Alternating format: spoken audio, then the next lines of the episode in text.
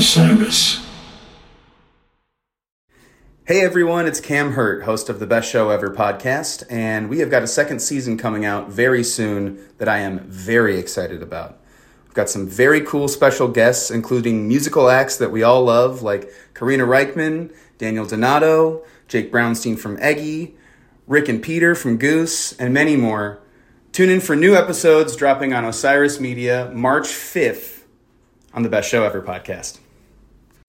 Hello, everybody, and welcome back to another episode of Always Almost There Day After Show Live. My name is Ryan. I'm here today uh, with two awesome guests, Jeff and Josh. Hello, how are you guys? Hey, Ryan. Doing great. Hey, thank Ryan. you both. Thank you both for being here today. Uh, we are going to talk about Goose's set at Railbird Festival uh, yesterday on June 4th.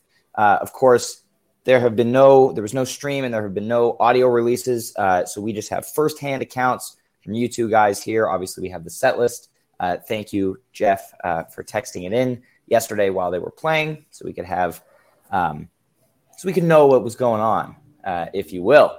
Um, so let, let take me through, uh, Jeff. You go first. Uh, take me through the festival yesterday. What the vibes were like leading up to Goose's set. Yeah, yeah, sure. So uh, I'll actually start with day prior. you know, it was it, we showed up. It was a festival on a gigantic horse racing track, now defunct in Lexington, Kentucky. But, but horse racing is serious business in Kentucky. So you can imagine the size and scale of this, you know, like massive horse racing track. Just right.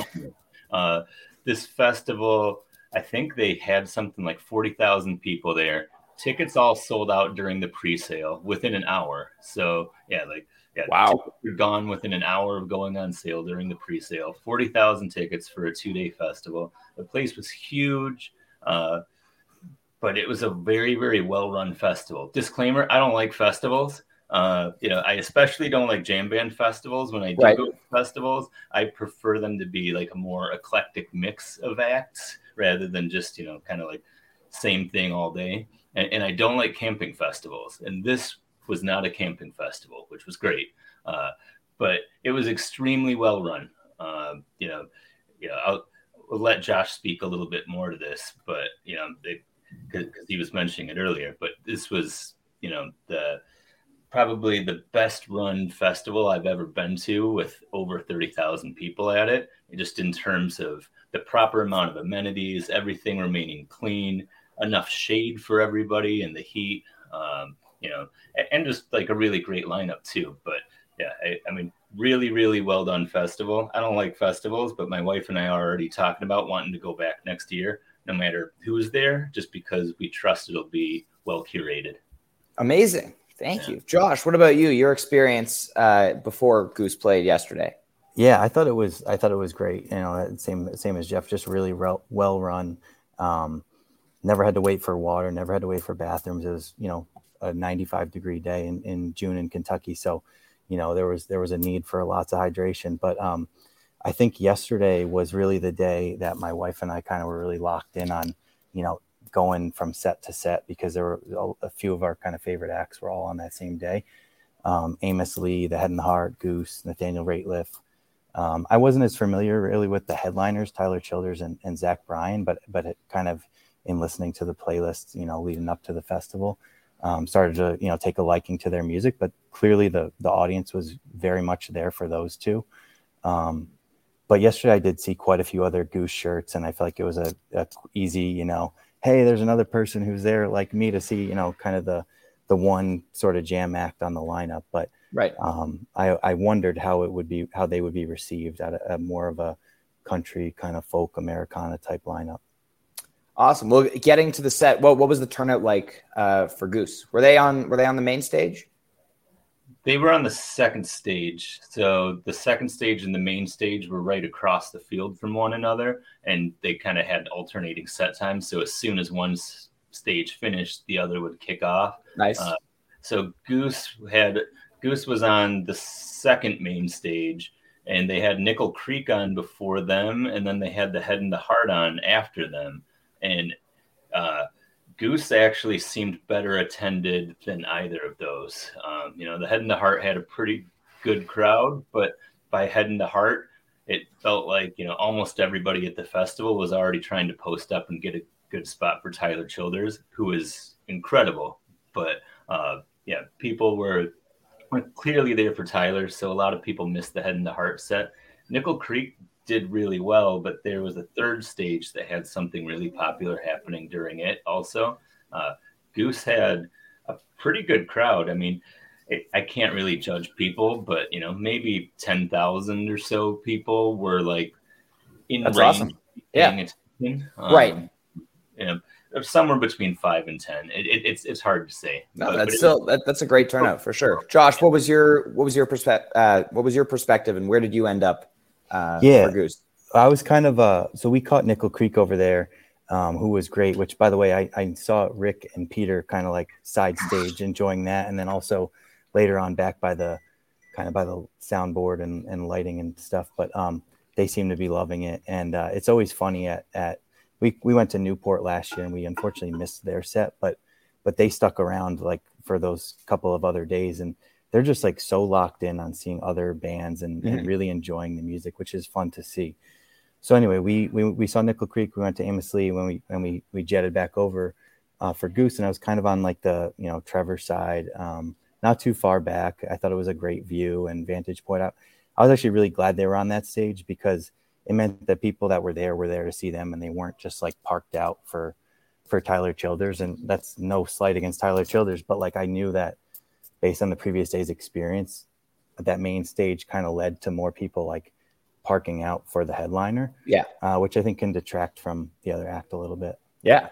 No, that's a great that's a great point to make. Yeah, definitely at a festival, you know, like at ACL last October, I saw a band the Marias that I only saw because I was getting a good spot for Goose. You know, I, I wouldn't have probably seen them otherwise. And so yeah, that's awesome that Goose had that great turnout at this festival um, without being on the main stage and getting those people that are like, you know, camping out all day to get on the rail for Tyler Childers. Um, Jeff, we didn't mention where did you end up uh, for Goose's set? Where were you standing? Uh, for the start of it, I was kind of just in front of the soundboard, which wasn't too far back from the stage here. Uh, just in front and to the left of the soundboard, and then kind of by the end of their set, I had moved up to maybe 20 people back from the stage, uh, kind of right in front of Trevor. Nice, nice. All right, well, let's talk about the music a little bit. I know, I, I assume, sorry, not having heard anything, but based on the set list on paper, not a whole lot uh, musically uh, to dive into, but the song selection looks great. Let's talk about the first few songs: "Animal," "Flodown," "Silver Rising," "Blood Buzz," "Ohio." Um, what was the crowd like throughout these songs? Was there anything that stuck uh, that stuck out to you, Josh? Kick us off here. Um, I mean, I thought Animal was a great choice for being, you know, at a at a racetrack. Um, a horse, you know, horses were kind of a theme of the of the weekend. Um, I thought that that song was, you know, pretty well received. I think I I, I thought it was like a really solid festival set overall. Like I thought that, and I thought that Flodown kind of after that made a made a lot of sense because it's got a little bit of like a, I don't know, country kind of twang to it a little bit, I guess. But um, Mhm. You know, those are I guess my my takeaways. I I, I knew they would I knew they would play a, a cover at some point. I kind of think Blood Buzz Ohio maybe was um, you know proximity to Ohio, and and that's obviously a great song and a great cover that they do. I felt like for that audience, maybe like a little bit more well known cover would have been fun. Um, you know, the way it is, or like something that maybe some of the the more um, fans that weren't as familiar with Goose or maybe more of the indie genre would have would have enjoyed. But I, I mean, all the songs were just played so well, and those are my takeaways from kind of the early the early portion of the set. I don't know. Awesome, Jeff. What did you think of the first half of the set? Yeah, I mean, it was festival goose, kind of like what you would expect to see in this environment, where you know they're playing to an audience that's probably you know ninety percent of the people seeing them plus had never seen them before, and of the people who were there, most of them who, who had heard anything had probably heard Hungersite and maybe Dripfield on the radio. So Right. you know, that's what they were there to see and hear.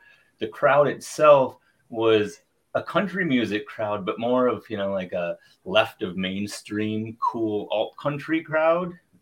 That's got it's gotten very popular lately, but you know we're not talking about like a Travis Tritt, Brooks and Dunn crowd right here. You know we're, we're you know it wasn't Toby Keith. You know it's Tyler Childers and Zach Bryan. You know like it's a different sort of country. Uh, and then and then also this festival had a lot of just cool like rootsy indie rock stuff going on with it too. So you know, I thought that the, the song choices were good. I mean, Animals is a banger. You know, and, and, they played a long intro on it. You know, they really, you know, I was looking around and watching, you know, all of these, you know, like Goose Curious, not yet sold people, kind of like wide eyed during Peter's synths, just like, what the heck is going on? Nice. uh, but, you know, then, then there was a lot of head bobbing and some dancing going on during Animal. Uh, they started up Flodown, and, you know, I mean, for those playing Fantasy Goose, if there was any song that was going to be repeated twice on this three Southern Festival weekend, it was going to be Flodown. Did you play? You play Flodown last night? Yesterday. I was going to say I, I didn't either. Um, I, but I in hindsight, it's it's an obvious pick.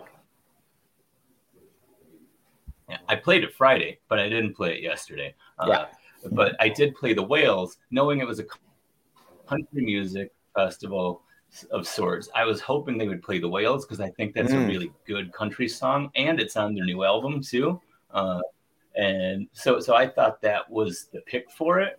Uh, you know, Goose disagreed. They played Flodown. You know, I, it, but it, you know, it wasn't like a yeehaw country crowd. It was more of like a cool indie country crowd. So for me, I think the Whales would have worked.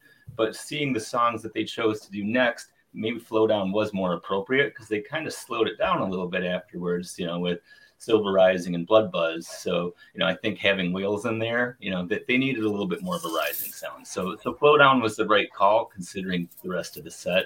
Uh, yeah, I, am actually going to disagree with Josh on Blood Buzz and say I thought that that was a great cover choice for this festival, just because it did have that kind of cool indie vibe to it. You know, I mean, you you had the Head and the Heart playing there. You had you know Nathaniel Holdery, and then eh, uh, sorry, Nathaniel Rateliff and, and Amos Lee and, uh, you know, Jenny Lewis, like Neal Francis, Lucius, a lot of these just like really cool indie bands. So I think playing Blood Buzz at this was kind of like when they did Blood Buzz. Each night they played at uh, Austin City Limits, you know, like that they played two. Uh, oh no, I think they only did Blood Buzz. They did, yeah, they did Blood Buzz the first week of ACL, which I I was surprised about, but it, it makes sense uh, in a festival setting, especially with a more indie audience, to play like the national, and you know, people yeah. might know it. Yeah, yeah. I, I, think it fit for sure. I understand sure. it. It's it's a great it's a great song. I love their cover of it. I was just like thinking, just like one of their very like mainstream covers would have gone over well too. Mm-hmm. Like they haven't played "Moving Out" in a while, and I think that's a really a while. Cover. Yeah. Um, yeah, I feel like "Moving Out" would have been an interesting uh, pick for this set. I think Blood Buzz really works just again, only on paper, not having heard a note. But after, you know, in between Silver Rising and Hungersite, I feel like Blood Buzz is great because you have it between these two great examples of Goose's songwriting. Um, and you're like, so Silver Rising, which is amazing, has that kind of indie vibe to it. And then you get Blood Buzz, which is like more, you know, people might know at a cover, and then mm-hmm. Hungersite, which is great. And a little bit of uh, little bit of improv happening in this Hungersite? I know you reported in a Clav tweet during this jam, Jeff. so, so there was, you know, the, the nice thing with this Hungersite is, you know, after playing a few songs and just letting everybody kind of get the feel of them, you know, Hungersite has just become this certified banger where, you know, it's like, you know, they can't miss with it. Like every right. time they played it in 2023, they've knocked it out of the park. And this isn't the best Hungersite of the year, but it was the most impressive improv of the night for this festival set.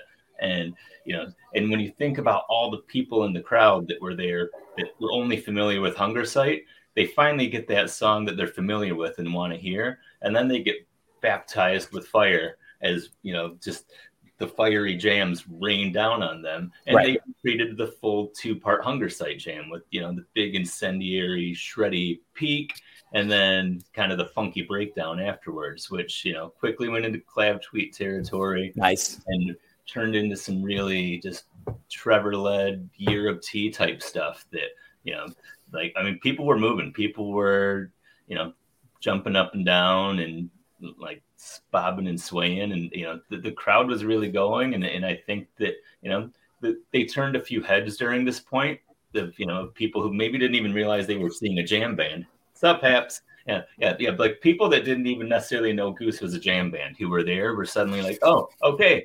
Like, so these guys jam. This is cool though. right. I'm Yeah. I'm based on that description. I'm really looking forward to hearing this Hungersite uh, when when we do get Borfs. Uh, Yeah, it was- Josh. No, it was a great version. I mean, it definitely felt like the. I'm I'm sure it was the longest jam that they did of the of the you know 75 minute set that they had. I I don't know how many minutes it was, but I just love. I think especially ever since hearing that like first version they did with Trey, um, when that like Rick first like, Yeah, Rick solo first comes note in, of it's the just solo. like such like a. It's just like such a rush of energy for a song, and it's it's just so much fun every time. Um, and I feel like he just gets better and better every time they play it. Yeah, absolutely. Um, and then after Hungersite, second time they've done this, uh, Gucius returns uh, with two of them uh, adding vocals on Slow Ready. Uh, what did the crowd think of this one? Uh, Josh, take it, take us uh, through this. I think it was really well received. I think Lucius. So we went to Newport last year, and Lucius and Goose were both at that. And I some I know they both sat in with like multiple sets, you know, throughout the weekend. And Lucius was kind of the same way at at, at Railbird. I mean, it really speaks to them. Like they must just really be so well liked by their fellow musicians because I feel like they're always collaborating with with people at these festivals and. They popped up with Marcus Mumford, and they par- popped up with a couple other people at least. But Uh, Jenny Lewis and Sheryl Crow. Okay, yeah, and I think there was probably even more, but it it was it was fun. I mean, my when when they first part when they first walked out, I kind of assumed it was probably going to be slow ready, which I had never I had never heard live. This was my fourth show. Um, Mhm. My brother was very jealous that I got a, a slow ready. He's definitely hoping for that one at SPAC, but um, uh, yeah, it was great. I think um, you know they they add they add to the song. It's kind of a unique version. I think it's it's always fun, you know, just to to hear something a little bit more unique, and that's I think what you can see at festivals that you might not see see elsewhere. Love it, Jeff. Anything to add on the Slow Ready?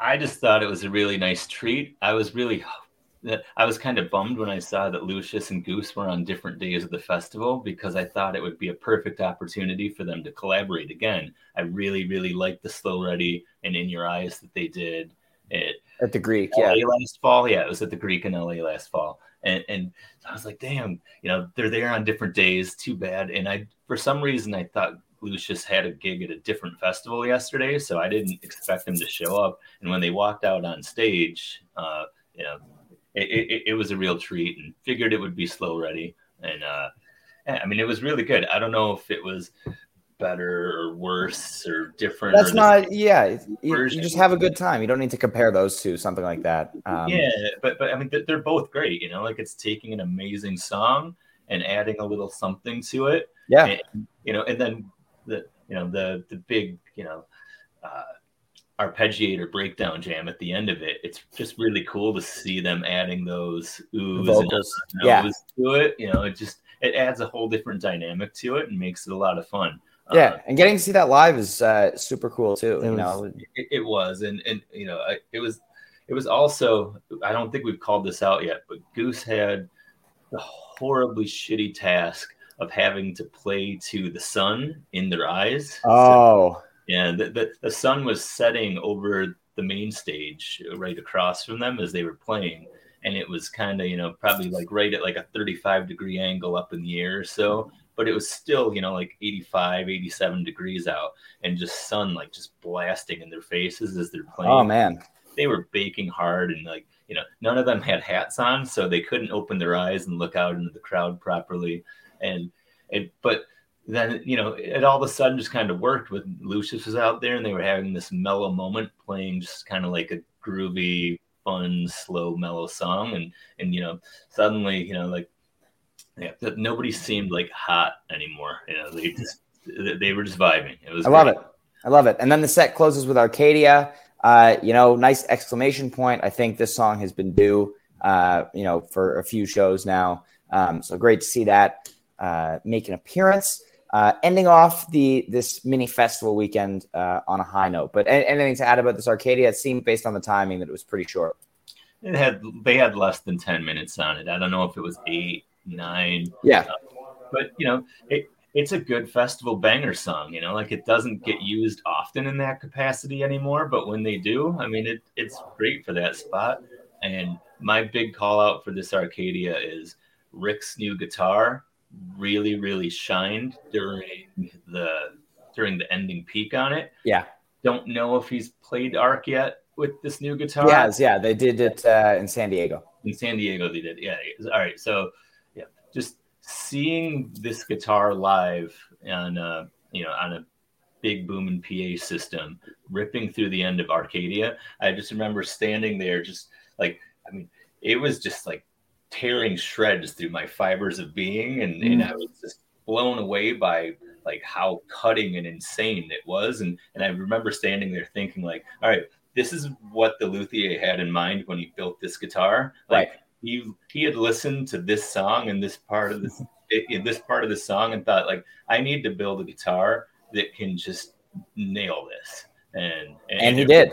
And it, it, sounds it sounds so good. Josh, do you have anything to say uh, about this Arcadia before we wrap up? Yeah, it was it was definitely a song I was hoping to hear. Like I I you know a lot of times when I'm going to a show, I won't really I'll try not to peek at the set list from from previously, but I inevitably do when I when I end up on Twitter. And I was glad to see that they hadn't played it. Um, and to me, like one of my favorite Goose performances still to this day is that you know that Peach Fest and that Arcadia there, and so I think having that like nine, eight, nine minute Arcadia is just like a perfect cap to like the festival set, and I I think it's like a fairly well known um, song of theirs too. I think when I first yeah. heard Goose was on some Spotify, you know, jam band type playlist, and I think that's the song that I first heard. I think it's funny to listen back to the studio version now because it feels like a totally different band. It reminds me of in my younger days when I like was in high school and college, really liking OAR, and you go back and listen to like the Wanderer album and their version of like Crazy Game of Poker on there is like